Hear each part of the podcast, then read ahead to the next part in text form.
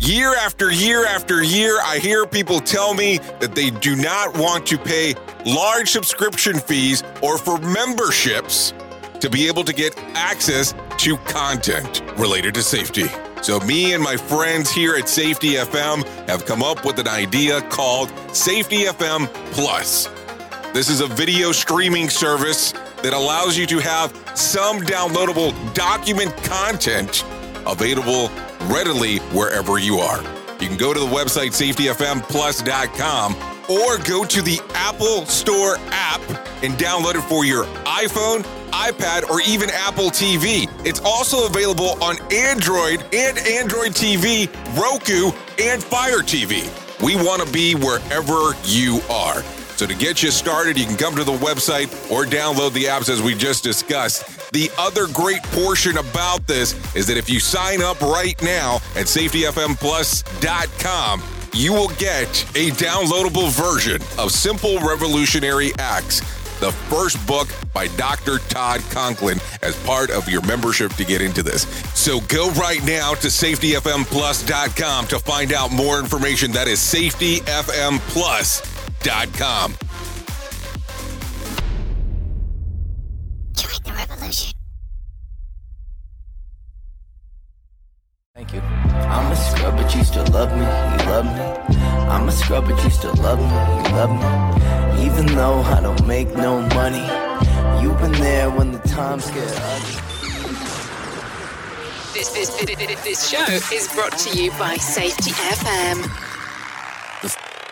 The following program is rated MALSV. It contains strong language, sexual situations, and violence. It is intended only for mature audiences. Finally, show with the balls to call it like it is. Rated R Safety Show on Safety FM. Countdown to audio torture. The Rated R Safety Show starts in three, two, one. Ah, let the eardrum pain begin.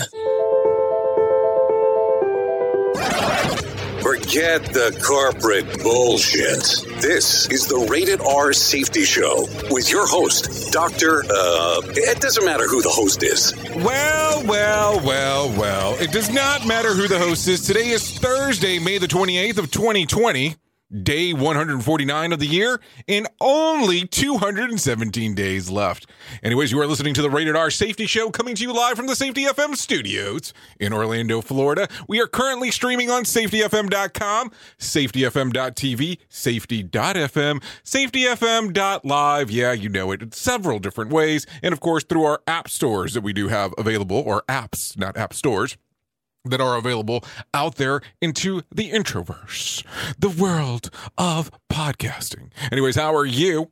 It's been a little bit since we had our last conversation. Now, if you did play follow along last night, we did have the X Factor of Safety take over the broadcast station. And if you did take a listen to that, well, you got to hear a little bit more than what you probably bargained for last night, especially during the interview with myself and Pedro Maciel, which he was hosting the actual broadcast, podcast, however you want to deem it. So that was pretty fun and pretty interesting on how that all went about. So I do hope that you did get an opportunity to take a listen to it. If not, well, then I guess it is what it is, my friend. And I'm sure that that will be available on some versionality of a replay. So we'll get that out and about relatively quick to you on the replay at some point. I would imagine that Pedro's probably going to release the podcast. If not, that might be the secret episode. And that's perfectly fine too. Anyways, let's get you started right out of the bat with some feature story news. And we're going to give you the news the way that you want to hear it. Here is the news on the Rated R Safety Show. From Feature Story News in Washington, I'm Simon Marks. President Trump has paid tribute to the 100,000 Americans who have now lost their lives as a result of the coronavirus pandemic. He took to Twitter to call it a sad milestone and said he was extending his heartfelt sympathy and love for the victims and their families. He has not spoken publicly about America's crossing of the 100,000 fatality threshold, but his opponent in this November's election, former Vice President Joe Biden, has. I know there's nothing I or anyone else can say or do to dull the sharpness of the pain you feel right now. But I can promise you from experience the day will come when the memory of your loved one will bring a smile to your lips before it brings a tear to your eyes. My prayer for all of you is that day will come sooner rather than later. But I promise you it will come. And when it does, you know you can make it. That video released from the former vice president's home in Delaware. In Minneapolis, a cleanup operation is underway after another night of clashes between police and demonstrators furious over the killing of George Floyd, the unarmed black man who died after a white police officer compressed his neck for several minutes with his knee. I want to see the police every police that do this kind of stuff get charged with this burn. I think the most impact it has for me is just a general growing distrust of police and really any kind of authority in law enforcement. Murder charges are possible. The FBI is investigating. Gwen Carr is the mother of Eric Garner, killed by New York police in a chokehold in 2014. Like George Floyd, he told the officers he couldn't breathe. It was like me reliving my son's death, listening to him crying out, I can't breathe and no one is listening. There's more grim economic data out in the US today. Another 2.1 million people signed on for unemployment benefits last week for the first time. The total number of unemployed is now more than 40 million.